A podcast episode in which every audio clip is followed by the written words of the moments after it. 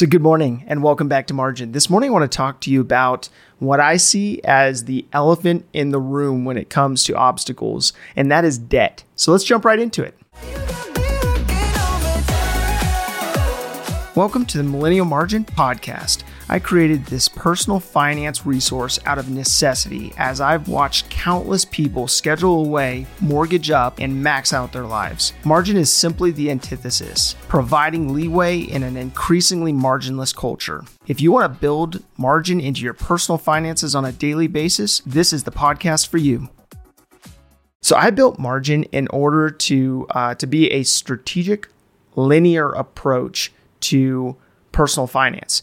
And I know that many times it's so easy to jump around topics and look at a bunch of different areas, especially if there's one in particular uh, that causes you the most stress.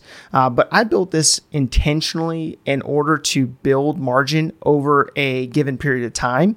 And so I believe that debt was important to jump into, being that that's the elephant in the room, being that that is the aspect that I that I often hear the most feedback on of what people are trying to figure out. So I believe that people in general live lives of quiet desperation when it comes to debt. And oftentimes, when I have conversations with people, uh, they have a visceral reaction around their debt. It is something that is oftentimes emotional for people. And, and I think much of that comes down to the fact that it is easy to get into debt, but it's not so easy to get out of debt. And oftentimes with that debt, it is uh, it is something that that stumps people. They don't know necessarily how to reduce their lifestyle in order to live within their means, in order to build that margin so they can get that debt paid off. So walking through the journey that I have, uh, I have experienced this firsthand. You know, dealing with debt, having to figure out how to build margin in order to pay off that debt, and and then also being able to walk through uh, that process with other people, and and through that inspiration, through that journey, I've found that so many people mortgage their futures. They don't even think about it either. Uh, you know, they, they'll go out and get one loan uh, in order to get something that they may not be able to afford right now, and uh, and that ends up leading into a lifestyle uh, where they will purchase more and more things that are on credit that they actually can afford. And it actually has a ripple effect in their finances. So sometimes it can be challenging to um, to back that out and figure out a good plan for them. But I would encourage you that I've seen uh, people with massive amounts of debt just hunker down and figure out how to build margin into their finances so they can get out of debt. So you're not a lost cause. There is hope. So in 1971, President Richard Nixon uh, halted uh, the US dollar from being connected to gold. So, gold as the underlying asset or the underlying value. And so, with that, what ended up happening was, uh, was basically as that was lifted, uh, markets rallied during that time. But what ended up happening is it opened the floodgates of a new economy and an economy that was fueled by debt. So, this debt propelled us into a place where uh, it pushed for economic growth.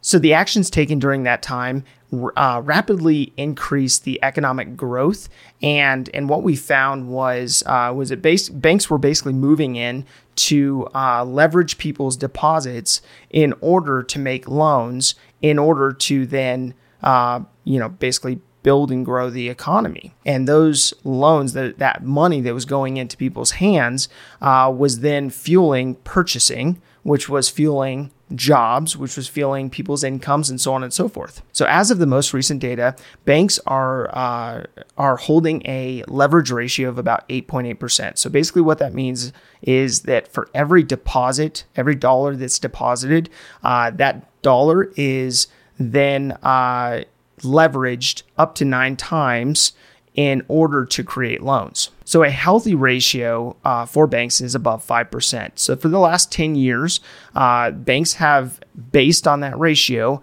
have performed well and have, um, have had a healthy uh, leverage ratio.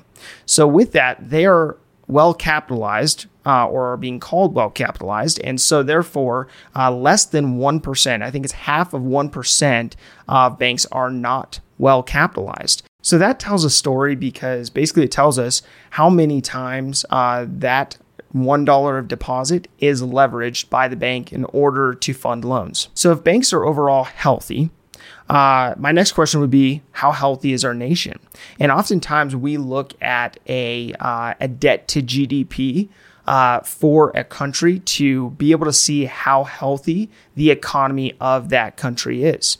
So I found an article uh, that uh, was within the Federal Reserve Bank of St. Louis.